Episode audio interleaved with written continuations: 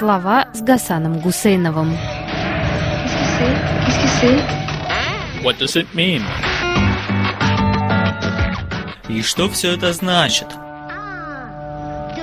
Назвавший красноярцев кучей жалующегося дерьма политик подтвердил свои слова. Это загадочное сообщение появилось на множестве российских сайтов и доставило ассенизаторам политической речи несколько приятных минут. Ведь теперь и младенцу стало ясно, что словосочетание «клачный язык» – это технический термин, описывающий суть современной политической речи, а вовсе не брошенное в сердцах бранное слово. Журналистика встретилась с политикой на узкой тропинке. Журналист был принужден запутаться в стилистической ошибке, назвавший жалующихся, ноющий, да еще и подтвердил свои слова. Подтвердить значит предоставить не только аргументы, но и свидетельства. Какие же свидетельства ноющего дерьма представили российские журналисты от имени помощника губернатора Андрея Агафонова. Этот вопрос, как мы понимаем, имеет не только литературно-общественный, но и юридический контекст. В России действуют законы об оскорблениях различных чувств, верующих, других сообществ по интересам. А быть объявленным ноющим дерьмом и плаксивым сбродом довольно оскорбительно. Нетрудно представить себе и такое развитие событий, которое приведет к наказанию или даже увольнению Андрея Агафонова. Цитирую. Дело именно в этой особенной породе людей, которым невозможно на физиологическом уровне слышать от кого-то, что Красноярск не так уж плох, Россия не так уж плоха. Они вызрели в парадигме «мы все умрем» и надо валить. Но валить они не хотят или не могут, поэтому сидят и ноют, и упиваются собственной несчастностью. Им не важен повод, объяснился Агафонов. Ранее жители Красноярска оставили возмущенные комментарии в соцсетях фигуриста Алексея Ягудина – который опубликовал пост о посещении города, не упомянув о ситуации со смогом. После этого он закрыл комментарии к публикации, признав, что совершил глупость, указав, что был только в центре города. Комментируя это, Андрей Агафонов заявил, что ему стыдно за этих людей, а также назвал их ноющей кучей дерьма и плаксивым сбродом. Джорджу Оруэллу приписывают такое суждение. Заниматься журналистикой значит печатать то, что кому-то очень не хочется видеть напечатанным. Все остальное – пиар. В этой логике заниматься политикой значит отстаивать законные интересы своего меньшинства, понимая, что именно за это кто-то может захотеть нарушить закон и даже уничтожить тебя, да и твое меньшинство в придачу. Все остальное было бы пропагандой. Вот почему Андрей Агафонов занимает, может быть, не самую популярную, но уважаемую в его сообществе, в его меньшинстве позицию. Правда, выступает он как бы от имени морального большинства, осуждая ничтожных жалобщиков. Вот почему он даже не заметил, что в войне граждан с последствиями стихийного бедствия оказался не на стороне граждан, а на стороне стихии. Иногда об узурпаторах говорят, что они утратили чувство реальности, а потому незаметно для себя самих могут ради закрепления власти объявить войну самому неожиданному противнику, попутно уничтожая тех, кто об этом мог бы рассказать, то есть журналистов и политиков. Политика для узурпатора – это даже не столько силовое противозаконное удержание власти, сколько тайное из-под тяжка истребление потенциальных оппонентов, в том числе превентивное уничтожение тех, кто еще не стал противником, но имеет мотив, политическую волю и шанс воспользоваться бездарностью текущего правления. Вот почему Андрей Агафонов не просто выказал глубочайшее презрение к людям, но и сформулировал базовую политическую доктрину – он показал, что представляет силу более опасную для населения, чем само стихийное бедствие.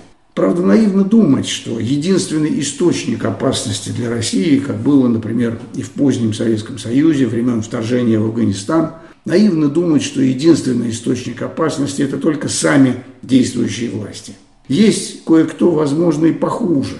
Те, кто обеспечивает для этой власти макияж и антураж – Откровенных циников не так уж и много, но их сила держится на бессилии других. Например, из самых слабых выделяется не очень большая, но все же довольно влиятельная когорта публично верующих или верующих показушников, людей, проповедующих смирение паче гордости. Христос терпел и нам велел. У мусульман для этого дела свои формулы наготове. Люди эти делают вид, что они выше всей этой политической грязи, что они ведут разговор о вечном, в вечности. А уж в этой вечной борьбе дьявола с Богом они, конечно, а как вы могли подумать иначе, на стороне добра. Но сторону добра они занимают бесшумно, безропотно, незаметно даже для самих себя. Иначе говоря, это просто беспомощные лицемеры. На словах у них все верно, а в душе скверно. Эту свою скверну они принимают за скорбь. А раз скорбь, товарищи, то это ведь возвышает и углубляет. Для таких людей слова помощника губернатора о ноющем дерьме и плаксивом сброде – настоящий бальзам, оправдывающий их безропотность. Но есть ведь среди публично верующих и агрессивные, которые защищают свое добро бомбой, ножом и автоматом. И эти обижаются, когда им кажется, что их святыни задевают, и тут уж они готовы на все. Согласиться с высказыванием Агафонова, как мне кажется, и когорта так называемых системных либералов, вроде Анатолия Чубайса, Алексея Кудрина или даже, скажем, несправедливо пострадавшего Майкла Калви. Именно эта когорта десятилетиями обеспечивала чекистов политэкономическим алиби, разговорами о реформах или неизбежности роста благосостояния при госкапитализме. Они надеются, конечно, улизнуть или, как некоторые выражаются, переобуться в воздухе, когда пассажиры, то самое ноющее дерьмо, начнут выпрыгивать из выстроенных для них вагонов. Но ради собственного спасения этот мыслящий тростник продолжает производить макияж и антураж, утешающий ноющее дерьмо. Что же в этих условиях остается делать настоящим журналистам и политикам? Называть вещи своими именами – показывать лица без прикрас, не бояться оставаться в своем меньшинстве. Не приукрашивать, не говорить, например, марш миллионов, когда за тобой всего несколько десятков тысяч сторонников. Не думать, например, что 30 миллионов просмотревших ролик Навального о дворце – это 30 миллионов противников продажного агрессивного режима. Нет, люди просто приняли к сведению, развлеклись и разошлись по своим делам. Думаю, что даже сами власти испугались отсутствия общественной реакции и на арест Навального, и на объявление недовольных кучей ноющего дерьма. Ведь эта бесхребетность подвластных означает, что население не станет сопротивляться и настоящему врагу. Якутский огонь, сочинская вода и медные ковидные трубы уже пострашнее будут, чем угрозы властей от Шойгу и Патрушева до скромного чиновника Красноярской губернии. А вот как поведут себя люди, когда им станет ясно, что от этой природы их государство защитить не сможет, пока никто не знает. Брань Андрея Агафонова вновь показала силу формулы инволюционной ситуации. Верхи уже не могут управлять, а низы еще не могут хотеть. Они смотрят друг на друга со страхом и взаимным отвращением, которое прорвалось наружу, когда советник губернатора Красноярского края по фамилии Агафонов назвал красноярцев ноющий кучей дерьма и плаксивым сбродом. В тот же день Андрея Агафонова публично поддержал уже заместитель губернатора края. Сергей Пономаренко заявил, что проведет беседу с Агафоновым, однако по существу вопроса он с ним солидарен. По содержанию, если разобраться, я отчасти с ним согласен, но писать такое не стоит, объяснил Пономаренко. Может и не стоит, но люди-то должны знать, что о них думает начальство. Ну, правдивый и свободный русский язык.